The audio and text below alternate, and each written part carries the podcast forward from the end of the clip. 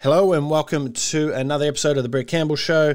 In today's episode, I speak with Fred Schebesta. Fred is the co-founder of Finder.com and he is the recent #1 best-selling author of Go Live, 10 Principles to Launch a Global Empire. Today's episode is focused around Fred's launch of his new book, but like always, and this is the third time Fred's been on this podcast, every time we sort of set out to have a bit of a structured conversation, we go down a number of rabbit holes. But when Fred speaks, I highly recommend people listen. He's a super successful guy, built extremely successful businesses. He has a personal net worth of over $300 million. He recently just purchased his dream home on the cliffs of Sydney, a $17 million property purchase, and I believe he did that through Bitcoin. He calls it his Bitcoin Castle. But anyway, I'll leave you with all of that. But before we do, please jump onto Instagram, take a screenshot of you listening to this, upload this to your Instagram stories, tag myself at Brett Campbell Official, and also tag Fred at Fred Schebesta. That way we know you're listening to the episode and we'll happily share your story as well. So this is a really awesome interview. We talk about a number of different topics, a number of different things that if you're an entrepreneur and you're a business owner and you're looking to just get better, this is the episode for you. So I hope you enjoy it. And as always, if you've gotten value from this, we'd love you to head over to iTunes, leave us a review, drop us a 5-star, because that's just the nice thing to do. Anyhow, let's jump into today's episode with the one and only Fred Schebesta. Brother, firstly, welcome back. This is our, I think, third podcast. I think you might be the first person that I've actually had on my podcast 3 times. It's an honor, mate. Brett, thank you. Royalty, and there's a reason why I wanted to get you back, because every time we've connected, we've had a conversation about very interesting stuff. Obviously, first time round, you were talking more about your journey on how you built Finder, one of Australia's most successful businesses, and we started talking about a number of different things, and I got to know you, the person, and watching from afar and seeing what's going on. And obviously I got a little bit of a lucky insight into, your book that you've released. I got a pre-release sent over and I was able to have a bit of a digestion of that. And mate, super excited to dive into that today, because, there's more to you than meets the eye, I think. So I want to start by saying to you, first of all, why did you decide to write a book? It's not like you don't have enough things going on. I think it's been 5 years of thinking of writing a book, and I started several of them. I wrote, contents, and I wrote, even wrote what chapters were going to be in it, and, but I actually stopped again, like so many times, and went, no, this is not the level. This is not going to form a book. It's not there. Right. And so I essentially kept on trying to make it, essentially. And it wasn't until, I think it was during COVID, that's when COVID started, that I had some time just slow down, and you just get a lot more time.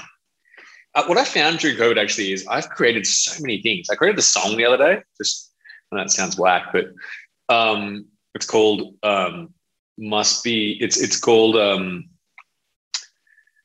it's called The Crypto Castle. Was that the one that you wrote off the back of meeting with Carl and Jackie O? Yeah, that's part of it. Yeah. And so I just thought this is a way we could, put content in, and really, I'll frame it to you in a different way. So one of the guys who worked with me really closely, he called me up. He got a copy of the book. He read it. He's only started reading half of it. He's sort of halfway through. Called me up, and he was literally in tears. And he said, man, I remember working with you And these are all the stories. I remember you telling me these stories and these things. I was there. I've seen you do these things. And then when you write it down, I realized how incredible it was being around you, that I was just continuously getting shared these ideas all the time, like continuously just being shared them. And he said, I just missed you so much. And that rocked me. Mm. So firstly, there was something to write about. That was nice. Secondly, I think I've just been working on this idea of principles of recent. And that's why this thing is really a principles-based book. And yeah, I definitely say it's sort of been in the works for 5 years, but just didn't quite have the time and what the topic was going to be. And all sort of came together. And I think it all flowed from, all the podcasts I've done, all the articles I've written and stories I've told and presentations, and all summed together, and this is what came out of it. So to give you as the nuts and bolts, is called Go Live, 10 Principles to Launch a Global Empire. Mate, the 10 principles, I resonate with all of them. I'm interested to see which ones didn't make the cut, because obviously it's hard to distill decades of wisdom and lessons learned to try and distill it down to 10, right? So what were some of your favorites that didn't make the cut? Because I'm sure you had a list of bloody hundreds of them, right? When you were initially ideating out the concept. It's because a similar thing with me, I wrote my first book in 2017, and for me it wasn't what do I include, it's like what do I exclude? Wow. Right? So what were some of the principles, that didn't make the cut that, you wish you sort of could have, but it would have broken the rule of 10.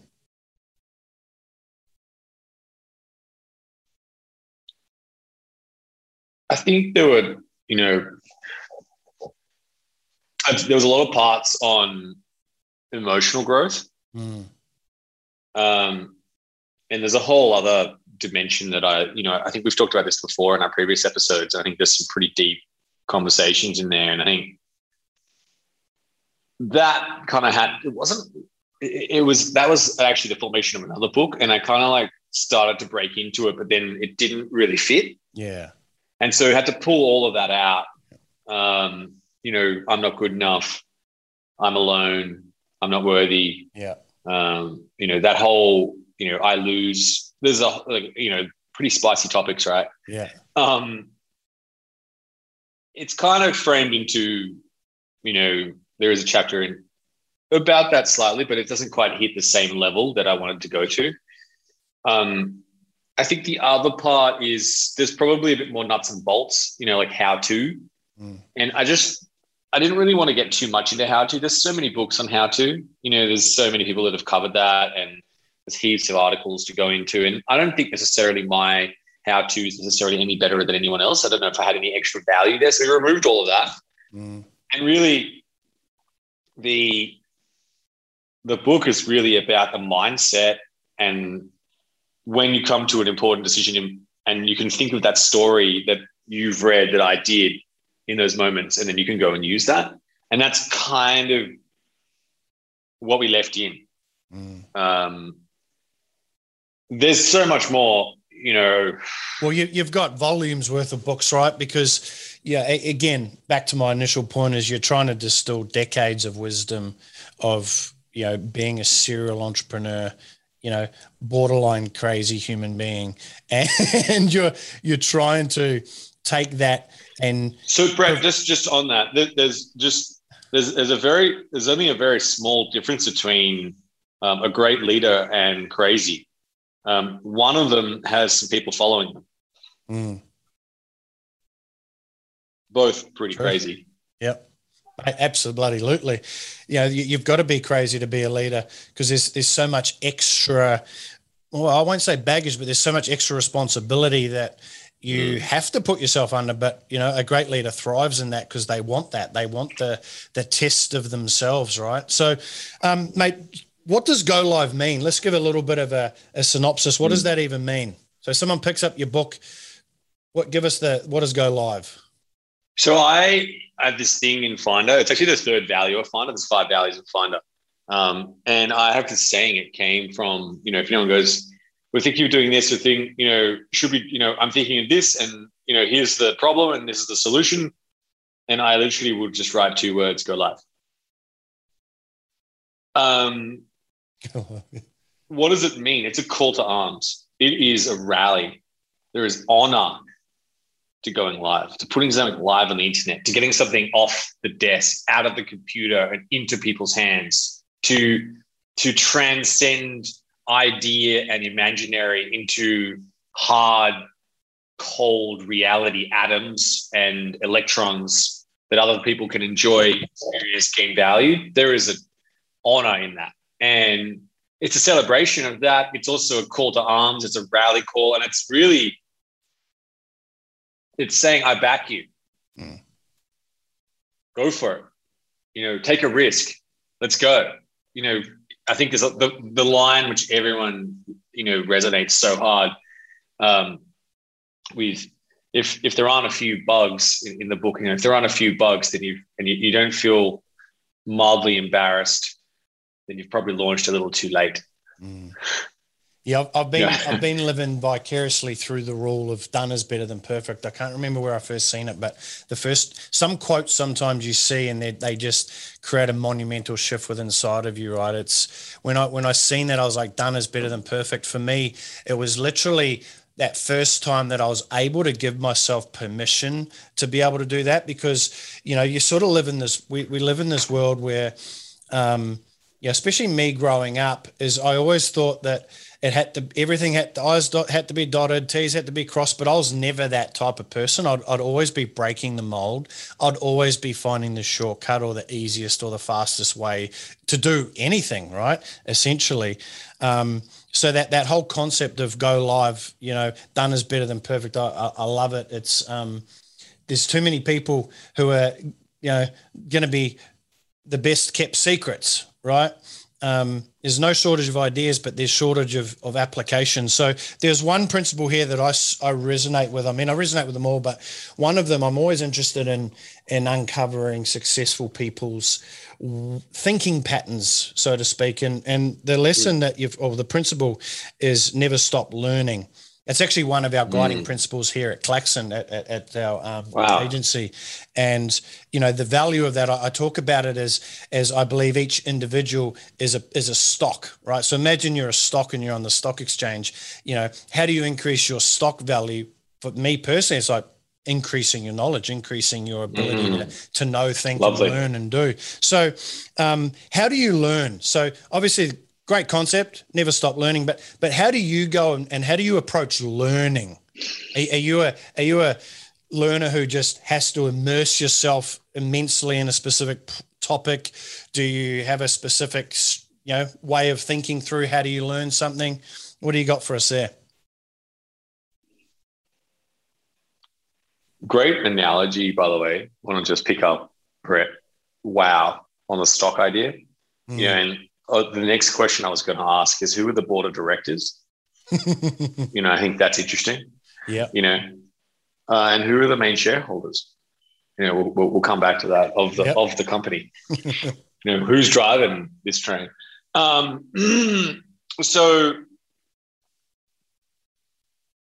mental models around learning.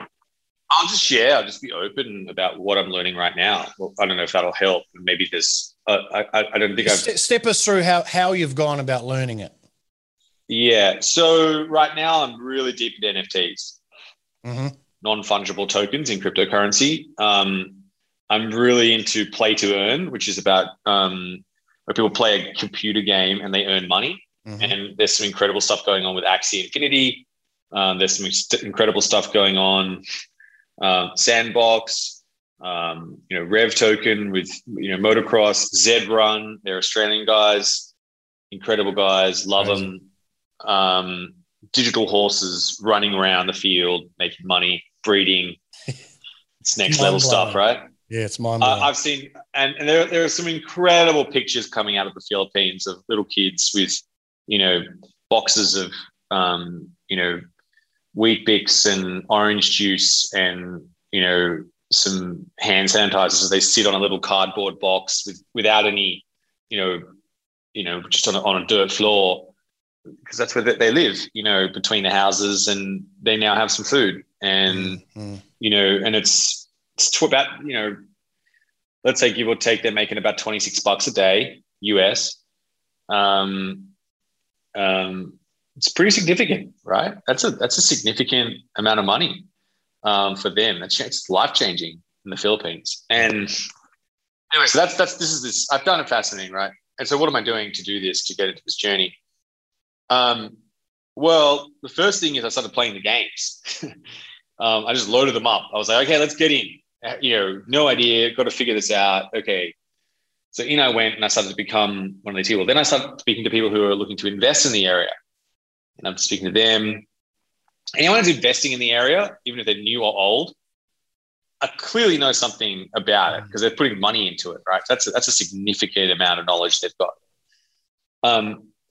Also doesn't necessarily mean they know what's going to happen. But so, when something's really new, could be a massive bump steer. So, buyer beware. The other thing I'm doing is, I do read a lot of articles.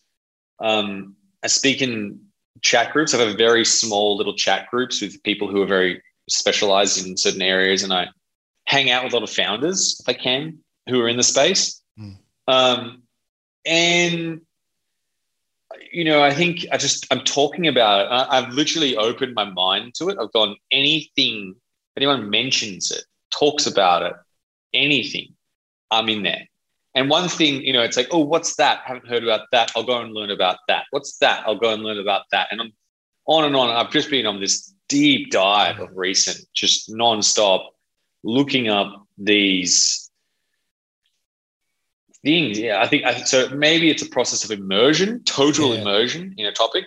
It sounds very much like a very unstructured, structured way of learning, right, where you just jump into the pool and surround yourself with every bit of ocean life, so to speak, and just by way of osmosis, it just starts to, what you capture sort of filters through and you retain the things that are most meaningful. 100%. Yeah. And I think what I've learned in how to do this, and I've done this, that's how I got into cryptocurrency. It's how I got on the internet in the first place, is I just hang out with cool people and try and add lots of value that I can, whatever I can add to them. And in return, I ask them, a few questions here, but I think the difference is what I always make sure is that I give more than I take. If I meet someone that they could be of value to them, I'll connect them up. Yeah. Even if it's not to my benefit, because I'm here to learn, and I'm trying to add, I'm trying to make the campsite more beautiful than when I first found it. Always. I think that's the principle I take into anything I'm learning. And I think people, they probably see me come through and do that stuff, but I just, I just move and add value where I can and ask and be the student in the room. Many, So I'll tell another story. So back in 2018 in January, I was in London and I found a hackathon going on, like a blockchain hackathon. And I literally turned up to a hackathon for 3 days straight and joined up with students and developers. And there's just some very unusual questions. It's like, oh, so what do you do? I'm like, well, I have this company and, it's going pretty well. And then they're sitting there like, what are you doing here? And I'm like, well, I'm here to learn and build. And, it was a little unusual and it made it a little bit strange at certain points. But, and then I went and presented my hackathon. I didn't win, which was awesome. And I learned from that. Actually, my idea I had back then was genius and I should have pursued it even further. But anyway, that's a whole other thing. Yeah. I just realized, I'm just not worried about being humble and just submitting myself as the learner in the room. Well, that's the next real. Well, when I say the next, it's as you progress through the, let's call it the hierarchy of leadership and being a leader and someone that people, look up to and aspire to. you know, that ability, it's actually a place of strength when you can show weakness, right? But when you're on your way up, it's almost sort of counterintuitive, because you've got to try and, you know, not that I hate the saying, the whole fake it till you make it. I don't believe in that whatsoever, but it's almost like a flip of that, right? Because it sounds like a lot of your learning right now comes from surrounding yourself with people. So it's like going directly to the source, you know. It's like for me, if now in my career, if I want to go and learn about, you know, NFTs, I'm going to go and reach out to an NFT company and reach out to the founders and the people who created that, you know, versus, you know, there's no shortage of information out there. You can go and watch thousands of YouTube channels and read books. But it sounds like for you, you go directly to the horse's mouth. And I obviously understand why, because it's generally, it's the value of life that I call, it's called skipping the queue. You know, I hate lining up. If there's a fast track line, I'll always go for the fast track line. And when it comes to learning, you know, it's the ability to go to the person who has actually created something, or the person who's a leader in the industry. You know, for me, you know, when it comes to learning, so there'll be people potentially listening going, well, it's all right for you, Fred. It's all right for you, Brett. You can go to people directly because your network's probably a lot larger than mine, or you've got a lot more to give to people. You know, like it wouldn't be hard for you to go and open a door and talk to someone with influence, right? But for the majority of people, it would be. So what's your advice to someone who, you know, wants to learn in that way? Like, yeah, if I want to learn about Bitcoin, I'm going to go and see Fred, right? But you obviously don't have a welcomed open door for anyone and everyone, because you just wouldn't be able to cater to it. So what's some steps or some advice that you can give people to be able to go directly to the horse's mouth? So I think it comes back to, I think, in the Seven Principles of Highly Effective People, that book. The book really affected me. And it comes back to looking for the win-win. Yeah. So, yeah, maybe you don't have, you know, like you're saying, you don't have as much, you know, knowledge or influence, connections or influence, whatever it may be, but you got something. And, you know, that actual something, by the way, could just be time. Maybe you got nothing to do, but time is extraordinarily valuable to very busy people. And if you can trade your time for that knowledge like the obvious trade is, hey, I'll come and work for you for free for 3 months straight. If I work out, that's great. If I don't, that's fine as well. You've had my time for free, but I just want to be and work with you, and I'll do whatever it takes. And like, if someone came to me like that, and I've had people come to me like that and just go and just put it all on the line. And normally I'm going to say yes. Like, what's my downside risk here? It's pretty low. But you're just going to trade that. Now you've got a very big connection. You've basically sacked 3 months of salary, and however you're going to make that work, who knows, but you make it work. I know people who have worked 2 jobs because they want to do that. They just made it work. They just did whatever it took to get in the door, to stay there, to persist, to carry on, and then to keep adding value, to being there, to turning up every single moment, every day, regardless, learning at the same time. All those things are sort of commodities, which are, you know, they're kind of like everyone's got those things. Everyone can be persistent. Everyone can turn up. But I'd say and if you can trade your time, because that's something you've got, that's a resource that you've got, well, you're kind of 70% of the game, right? Now only got 30%. You just got to do whatever it is that the other person wants you to do. You know, and normally if this is what you want to do, then you're probably going to go and do that as well, because you've got a lot of time.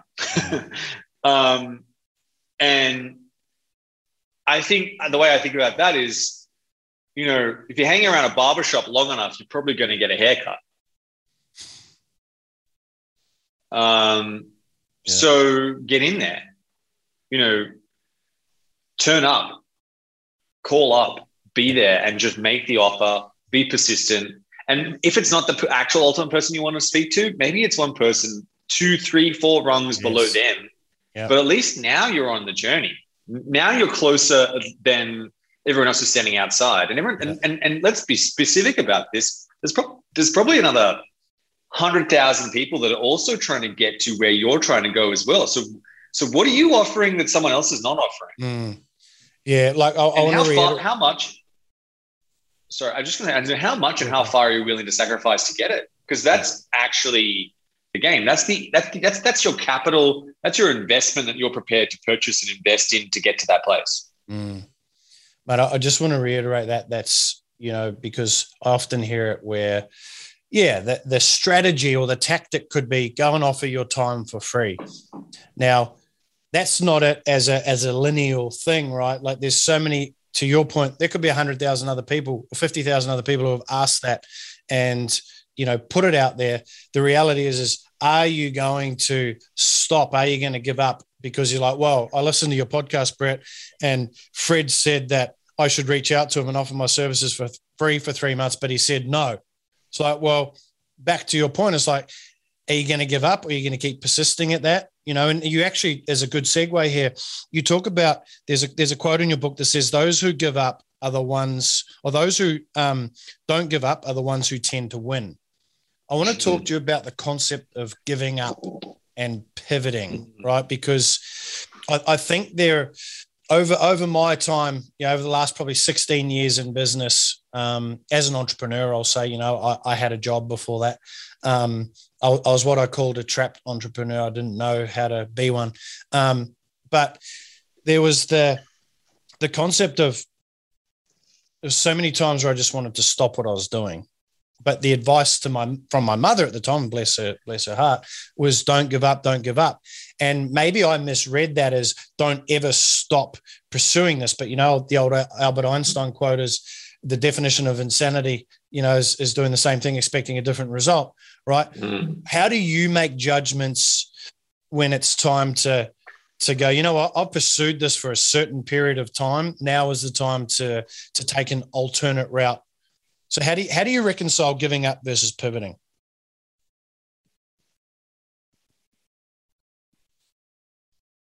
It's a great question. Man. Yeah, and for those listening, Fred's pondering. He's stroking his nicely green beard there, having to think about a good answer. But the point there is, it's one, and this is what I love about you. Yeah. You think about it.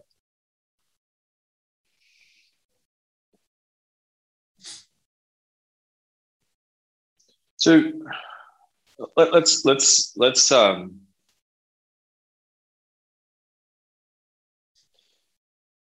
there's an idea. I play a lot of chess. There's an idea in chess called danger levels, mm-hmm. where, you know, you have a threat, right? But if I make a bigger threat to a more important piece or to end the game, your threat doesn't actually matter anymore, mm-hmm. right? So you know. And let's turn that around. So what does that mean in life? It's like, well, how important is this thing actually fundamentally to your goal? Whatever it is that you're starting to go out to, you know. And so if you're, you know, I'll give you an example of both instances, right? I'll go two different ways. One is during COVID, I launched a marketplace and we had to shut it down in August. It was too much capital. It would have just like overbalanced us. It was, you know, competing with Amazon and eBay was, we had people coming in and buying stuff on Finder and businesses listing their stuff on Finder. It was working. It had signal rather than noise. But it was just, if we realistically want to be, you know, one or two in the market, yeah, it would have taken, you know, a proper couple of $1 billion to make that happen. And no, that is not an underestimate. That is probably how much money we're taking just to play the game. That's just, that's and time, obviously. So that one, we I guess you could say we gave up. I wouldn't say we gave up on this idea. We just didn't find the right place or the right it's not the right time for that.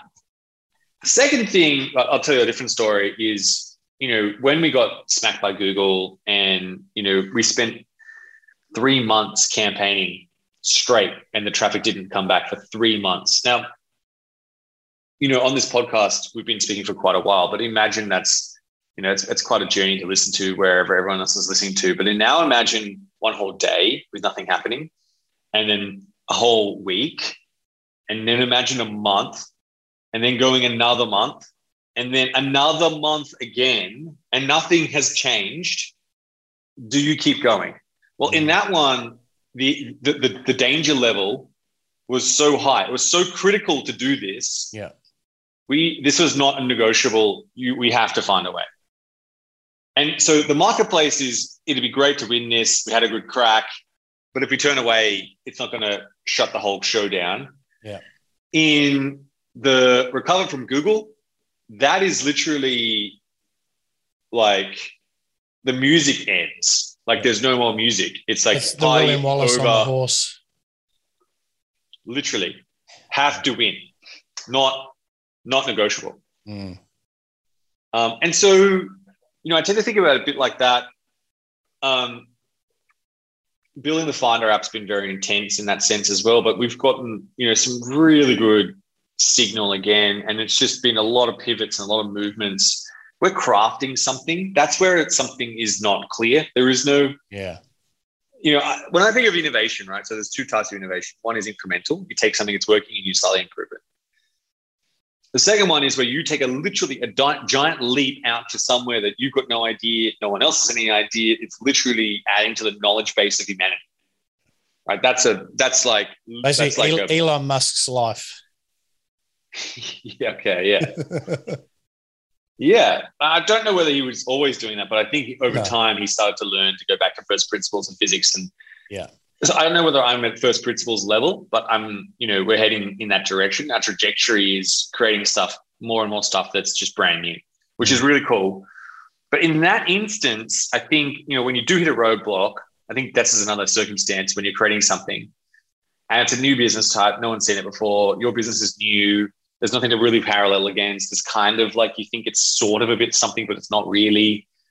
My submission in that moment is you need to make an assessment of, one, you know, do you have enough capital to keep going? Mm. And when I say capital, I just want to redefine that, Brett, if I can. One is money. Money is a type of capital, but it's more than money. Do you have the energy capital, you know, the banked up health that you're potentially sacrificing in order to go on that journey? Yeah. Do you have the motivation and inspiration of your team? How grinded down are they? Do you have enough capital to keep going? Mm.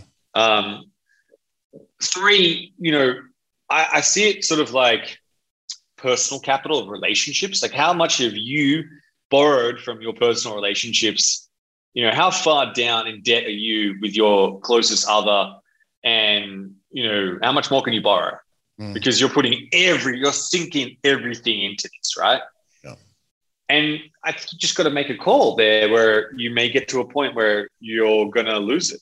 You're going to lose stuff. And that's okay. You can also take that choice. You've got to lean into it, be conscious, aware, open about it. You may lose people. You may lose certain things. You may get very sick. That can happen as well. But I think you just got to be conscious and aware of in those moments. And that may be times where you're not prepared to sacrifice that. And that's when maybe you need to give up. Mm. Yeah, I think it's the ability, you tapped on it there, is the ability for you to be aware of your situation, you know, so you're not making these decisions blindly, because we could sit and watch a dozen different business owners make decisions. And we're like, why did you do that? But they could be like, well, I was fully aware of it, but I was also willing to take that risk, you know, the risk reward ratio. Or what we don't know is, you know, this is their last at bat and this is their last opportunity to make it work. So, you know, it's that ability to create your own, you know, gravity rating, so to speak, of how important is this? How committed are you to see it through? You know, are you willing to bleed, you know, until this thing happens or doesn't happen? You know, for me, the biggest, I learned through experiences, right? Which obviously most people, I would say all people should, but whether they can be aware that there's a learning lesson there. But, you know, for me, that whole concept of giving up, yeah, my upbringing, I grew up with that attitude of, oh, I can't give up. Why would I give up? You know, I'm a failure type thing. You know, the first experience was when I was an apprentice cabinet maker. So, you know, kicked out of high school. I think we might've talked about this, but I got kicked out of high school and then I became a cabinet maker. And I was literally, I knew from day one though, that that was not what I was supposed to do. And I didn't want to be here.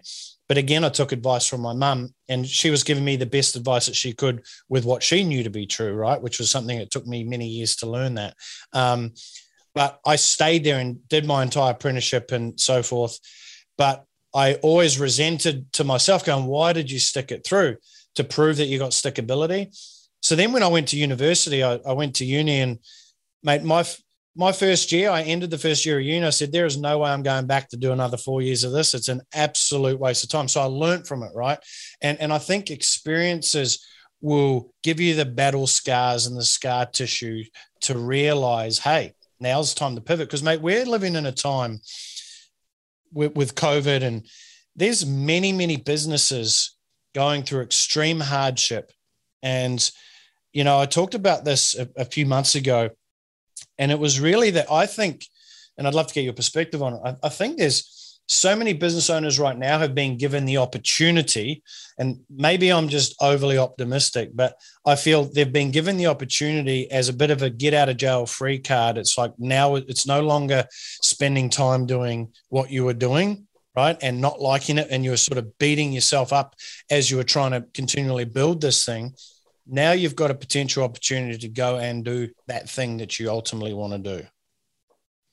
What's your thoughts around that being, you know, given the current climate, someone listening to this going, geez, when should I just hang up the boots? Wow.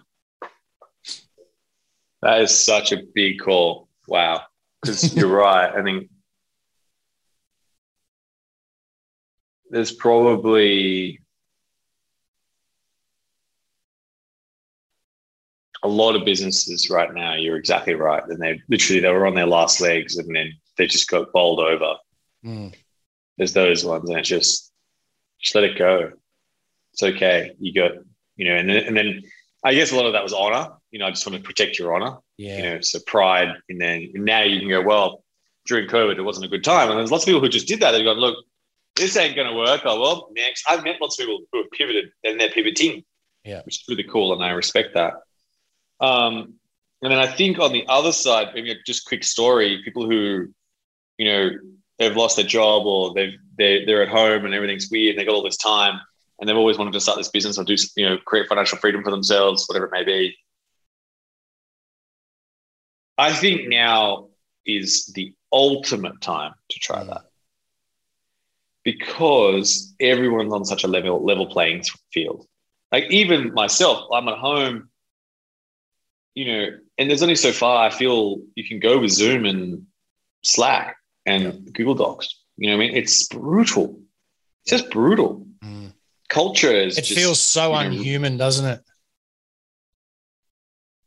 Feels so unhuman. Very, very, very, very challenging times. And so you've got this level playing field, which is really cool. You've got, I think, human behavior is changing, you know, getting used to just things being delivered, I've noticed, again, I said that I'm a bit of a chess player, but what I've noticed is online chess is exploding. Like all the commentators and great players and they've become professional streamers and they're just streaming nonstop now because everyone wants to consume because everyone's at home. Yeah. And so there's all these new opportunities, right? It's huge. And you can experiment, you can try things. Quick story. I started and we went full-time into credit card Finder, the beginning start of Finder in 2009. So very close to the GFC. It was a financially a very unstable time. But it was the best time because we were only just starting and the market was getting itself back on its feet. And so we were in a level playing field. Best time to launch during a down, right on the bottom. The lower, the better. Yeah. So let's talk about that as another really good segue. You talk about in the book the concept of vision docs. So this is sort of how Well, actually, maybe you explain what vision docs are to you and how they could be helpful for people. Well, I think there's a magical process that happens when a human takes an idea in their mind and puts it onto a piece of paper. Mm. Mr. Gutenberg created an unbelievable revolution for the human species. I won't say race because there were three races before of humans, and we'll get back to that. We are able to translate to other people at a much faster bandwidth by writing things down. And by writing things down, people start to then, number one, digest your idea. Number two, start to manifest their ideas from your ideas and build upon them. And number three, it's an artifact that you can always come back to. And that is the moment where, if you have a vision of the future, you should write that down, and that will create a reality. I had this weird thing happen, Brett, and I'll just call it out, and it's been happening right now, is that I'm in this moment of creation. This is just me personally, and I'm talking off the cuff here. I don't know where I'm going with this, but I'll just share. This is pretty vulnerable. And I've opened myself up to the universe right now to receive. I'm listening to the universe right now. Listening for whatever's coming, whatever's happening. I am open to receiving right now. I'm ready to receive because I'm trying to manifest my ultimate creation. Mm. Like right now, I'm in this moment of creation. What do you mean ultimate creation? The thing that dwarfs Finder? Like you clearly think Finder's just a stepping stone to something greater? Is that what you're... 100%. It may be within Finder. It may not be within Finder. It's just I'm here to receive. I'm open. I'm asking the universe. Mm. I've asked it. It's already probably talking to me. I just can't hear it yet, potentially, or it's just delivering it in its way that it needs to deliver. But I am ready to receive that. Mm-hmm. I'm taking it up another level to create a whole, what is my maximum creation I can ever make? Mm. What is that? I want to know, and I'm going to try to make that. That's what I'm open to receive that right now. Mm. Man, it's so crazy you share that because, I was talking to you. I've been going through this personal journey myself through a business and personal journey and, having my first child and creating now a new business. I don't even think I've launched it to my podcast yet when I say I've launched it, I've done one post on Facebook about it and got an obscene amount of traction with it.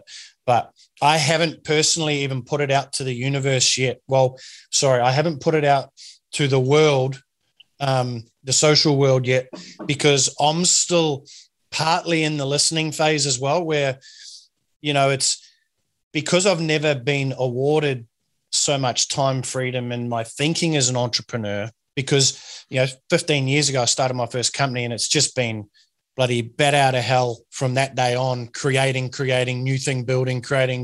And I haven't had that time, space, horizon for me to sit down and go, okay, but what is that thing? I've got an opportunity. If my next thing that I endeavor into and move into, it needs to be extremely meaningful, or else what I've done is I've gone and just created something else.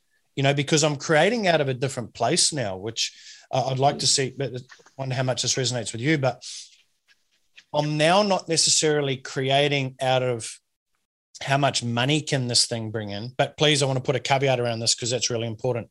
This thing will bring in more money than anything I've ever done in my entire life as well. That's a caveat I'll put around that, because that just simply means impact even further, right? More money, more impact. But it's interesting you say that, how far through your thinking process do you feel you are, as in, okay, I think I might have it, or are you at the real starting spot? Are you waiting for some triggers to land? Where are you? Because I'm sort of at that tail end of it, I believe. I think I've got if I had to put a statistic, maybe 25, 30% left. And that's more are you sure this is the right thing? Have I battle tested this? Have I talked to enough people that I respect to battle test this back to me to see if I am doing the right thing?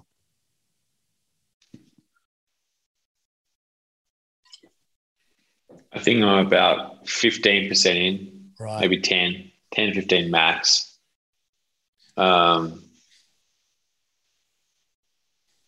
everything's just, things are just starting to come out of the woodwork recently. I'm like, whoa, I didn't see that. Yes. Oh, wow, that. And just other people saying it back to me going, this is really magical. This is so magical that we've come together in this way. I'm like, yeah, it is. This must be something here. Yeah, yeah. I've arrived at this place and I don't know how I've got here, but I didn't really expect to know how I've got here. I'm just following the universe telling me where to go. And so I'm just channeling that and rolling with it. Where it goes, I'm like, cool. I'm like just engaged and open and listening. But I think that's I don't know, Brett, actually. That's my guess. Mm. But maybe I've seen some things recently that have a lot of signal and I'm trying some new things. And it's been exciting. It's good. And I'm trying to also get out of my own way. That's another thing, you know, like, and just be a bit objective as well. It's kind of tough. Yeah.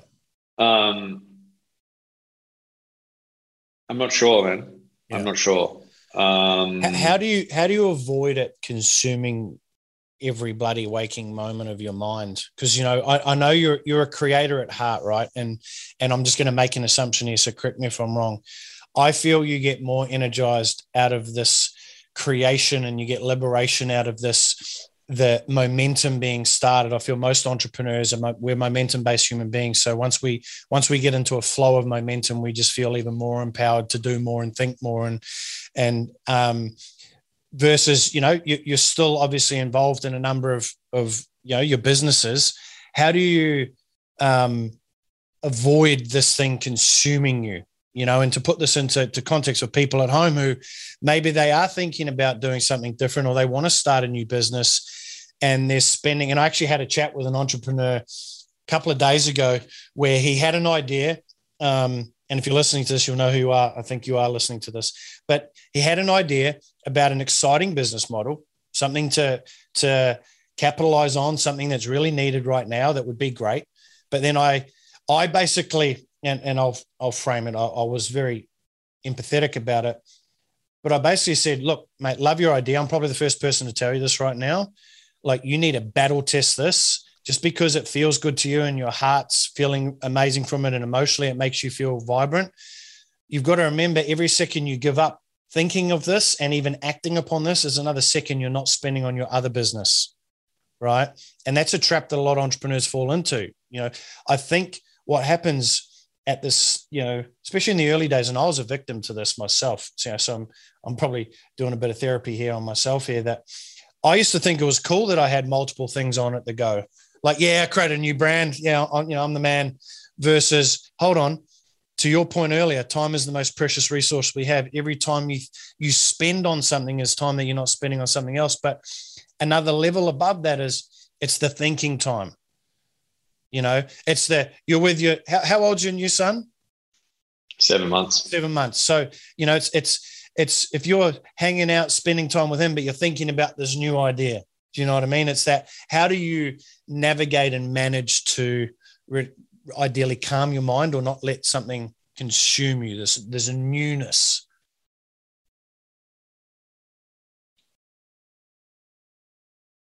I think it's almost impossible. Yeah. Okay, so I'm not crazy.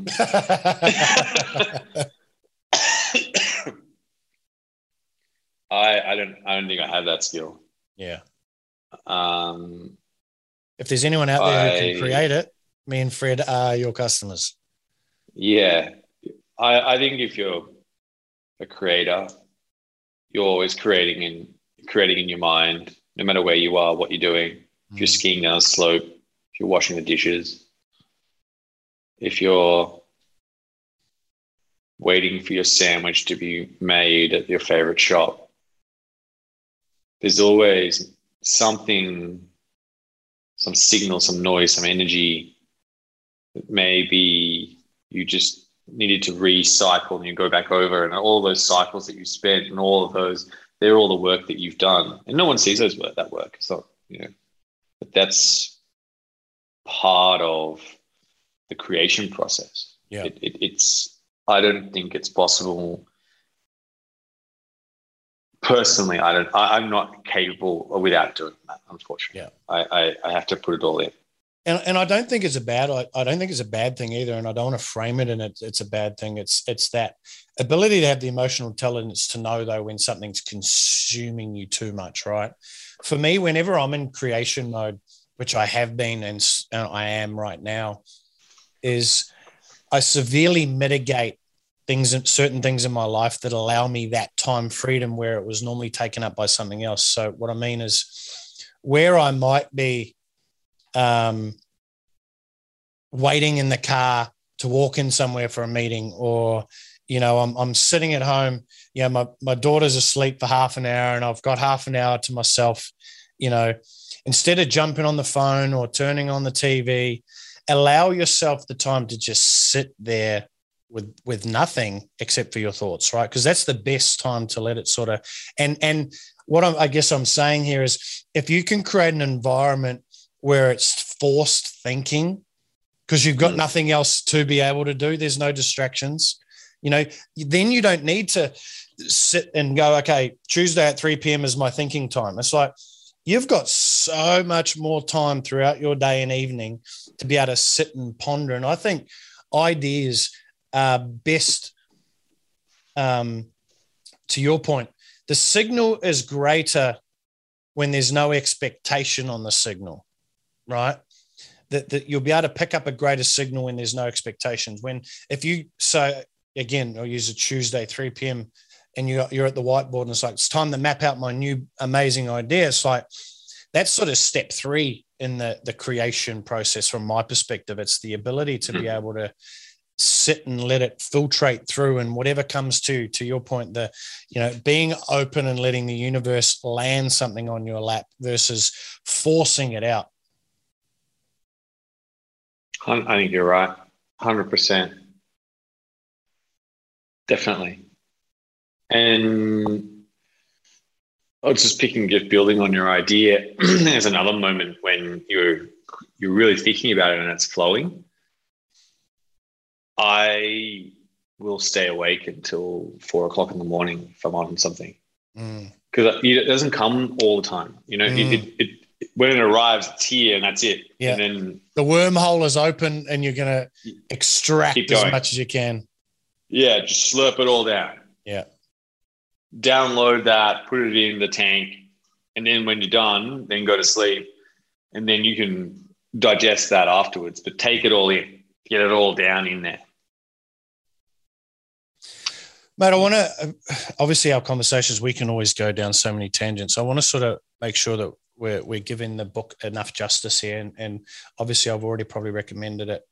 Well, certainly go and pick up a copy. If you haven't, you're missing out if you haven't. But my question to you is, and it's probably one that it's probably a very common question, you know, especially when you create a list of principles, you know, what's your favorite principle within there? But I'm not interested in so much what's your favorite principle. I'm interested in how you arrived at why that is your favorite principle. Well, I'm really on principle 4 right now, really the ultimate creative expression of yourself. I'm actually in that mode. Right. Well, that makes sense. Yeah. I do. I use my own principles. I eat my own caviar. You're lucky that it's caviar. Hey? Yeah. Well, you know, why not? No, exactly. Why the fuck not? I make good stuff. You know, I think grew outside your comfort zone. You know, I'm always slightly uncomfortable. Persistence. It's like I think it's relentlessness, you know, meaning, ultimate creative expression. Manufacturing serendipity, be remarkable. I love be remarkable. Manufacturing serendipity as well is really cool because that's where you get luck. You throw a bit of luck in.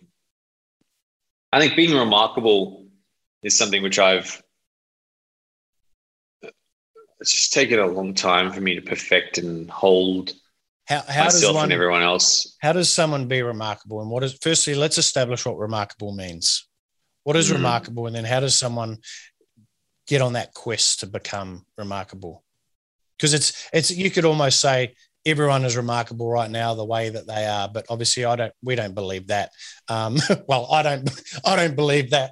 And well, at a very baseline level, but explain what remarkable is, and then how can someone be remarkable? So, I think that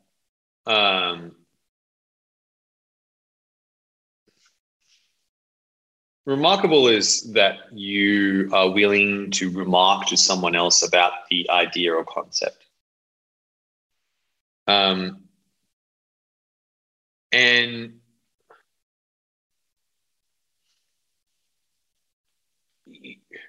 when I think of these things, I think of like windows. Like I think of like, you know, like a giant chute of ideas, and everyone sort of, you know, stays away from the walls, and they're just sending stuff down the pipe, down the chute. It's all going down, right? Mm. And every now and then something hits the side or goes around the thing, or, you know, goes over it, or, and everyone's like, whoa, look at that.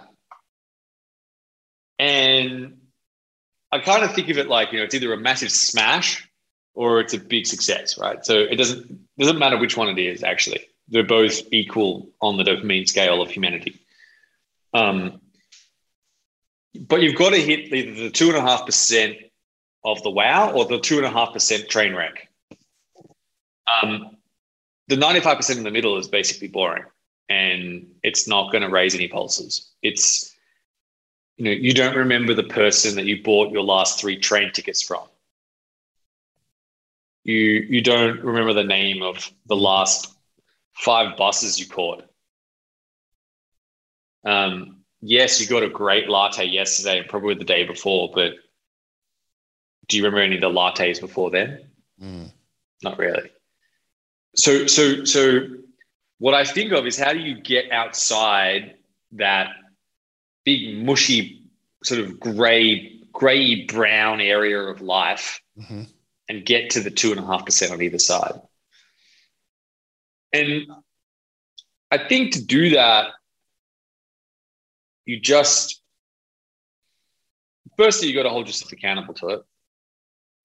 And the second thing I think is really important is to re-challenge and reset the goal. When you get to a certain level, and I think the first story in this book talks about this. You know, it talks about when we first hit $20,000 of revenue for the very first time. And everyone was like, wow, that's incredible. And I said, the first thing I said was, that's really cool. Imagine what 100,000 looks like. Mm. And that was a lot of money. That was like there's nothing much, you know, this is a very small business. It's like, that's unheard of. It's like, it's almost unimaginable. And I think if you could take ideas and go, okay, you know, the first idea you had was great. The second idea you go, but, you know, scrap that, go and make a better idea. The second idea you make is pretty good. Then if you can scrap that and go, okay, how could it be even better? And start to get to this area where it's really, really hard to get a little more alpha, a little more remarkable, a little more unique. Then you're really starting to get close to remarkable. Mm. And I think that's that process. That's that, you know, is this outside, you know, that main window, or is it sort of inside? You know, I think that's, you've got to be the determinant of that. You're the one who's got to hold yourself and your crew accountable. Yeah. Yeah. It's so important if you do want to stand out, right? And it's not just standing out for standing out's sake, you know, because there's so many facets to it. You know, for those who are listening on the audio won't see this, but, you know, behind you hanging up is your, what I would describe as a jacket that looks like something Gucci's made, but it says buy Bitcoin on it, you know. And I remember you actually, I've seen on your Instagram, you attended, whether it was an award event or something like that, where everyone was wearing bloody suit and tie, and, you know, you were wearing this gold laced looking you know, multicolored aqua, dark blue jacket. It was actually, I think, a two-piece you had. You had the pants to boot as well. But those things there, you know, that's how you can stand out, obviously, as a person. But what that does is, and I looked at that and I say, that's something that you do when you're standing out in other areas as well. And what I mean is that was just an extension of who you are, right? Like this isn't something that, I'm sharing this because I want people who are listening to realize that, you know, you don't have to just go and do crazy things and put things on and be someone that you're not. Because I think remarkable to me as well is that ability to stand in your own truth, but emanate and vibrate at that level that people can see. Whether you're 1 foot tall and you're standing in the corner, people need to be able to feel that there's a 1 foot tall person in the corner. You know what I mean? So it's that extension of, you know, and you said it was the ability to hold yourself accountable to. But I think, yeah, the first step that anyone needs to make is they need to decide that that's who they are going to be, right? That's who they are going to be. And this is who you are going to show up as every single day, as often as you frequently can, right? Mate, I'm just aware of the time here. I think I've got a heap of questions related to the book, but every time we connect, we go on tangents, but good nonetheless. I wanted to talk about crypto and a whole heap of other things, but I think we have to save that for another crypto cast.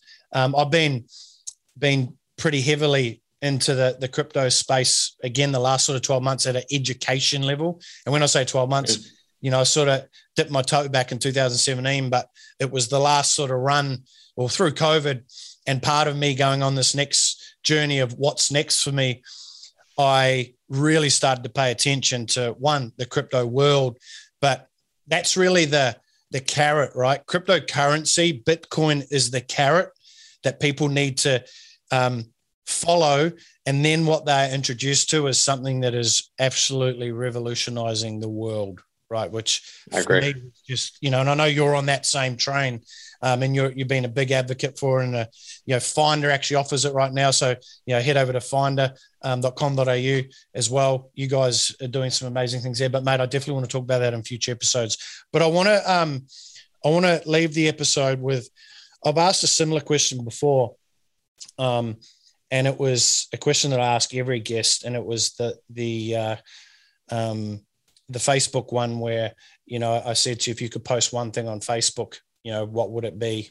But I want to change it up. If you had a 15-second pre-roll on YouTube, right, and you were every person who watches a YouTube video over the next week sees your 15-second pre-roll video, they can't skip it. They've got to listen to it all, and they intently listen. Right? Well, this is a hard question, I know, but especially for someone who thinks so deeply about it. But what comes to your mind now? What's gravitating? It's bad, but I don't know what's bad or good, but it's like right now, I just think it would be on repeat, like sort of 5, maybe 3 seconds, just think, buy Bitcoin, go to Finder.com. Buy Bitcoin, you know, download Finder. Buy Bitcoin, download Finder. Buy Bitcoin, download Finder. Buy Bitcoin, download. Just repeat, like just nonstop. Like buy Bitcoin, download Finder. Buy Bitcoin, download Finder. Buy Bitcoin, download Finder. Just nonstop, like repeat. Yep. It's like buy Bitcoin. It's like must buy Bitcoin. You know, like good. Yeah, that's gonna be good for your wealth. You're gonna grow your wealth. You're like if there's one message, crypto is hot right now. And it's not that the price of Bitcoin's moving; it's all the other things are like on fire with it. DeFi's on fire, NFTs are on fire, Lightning network. It's so hot, and if that gets you in that rabbit hole and helps you build your wealth, do it. Yeah, mate, I look forward to it. I'm no doubt I'm going to get asked when we're going to do our crypto episode, so we'll have to lock that in the coming weeks. That's for sure. Do it, mate. Been an absolute pleasure as always. Highly recommend everyone, if you haven't yet read the book, go and check it out. Mate, what's the URL for the book? Go Live. If you just go to FredSchebesta.com. FredSchebesta.com. If you don't know how to spell Fred Schebesta, just go into Google and attempt it, and Google will help you out. It will pop up. All right, brother, mate. Pleasure as always. Thank you. Thank you, Brett.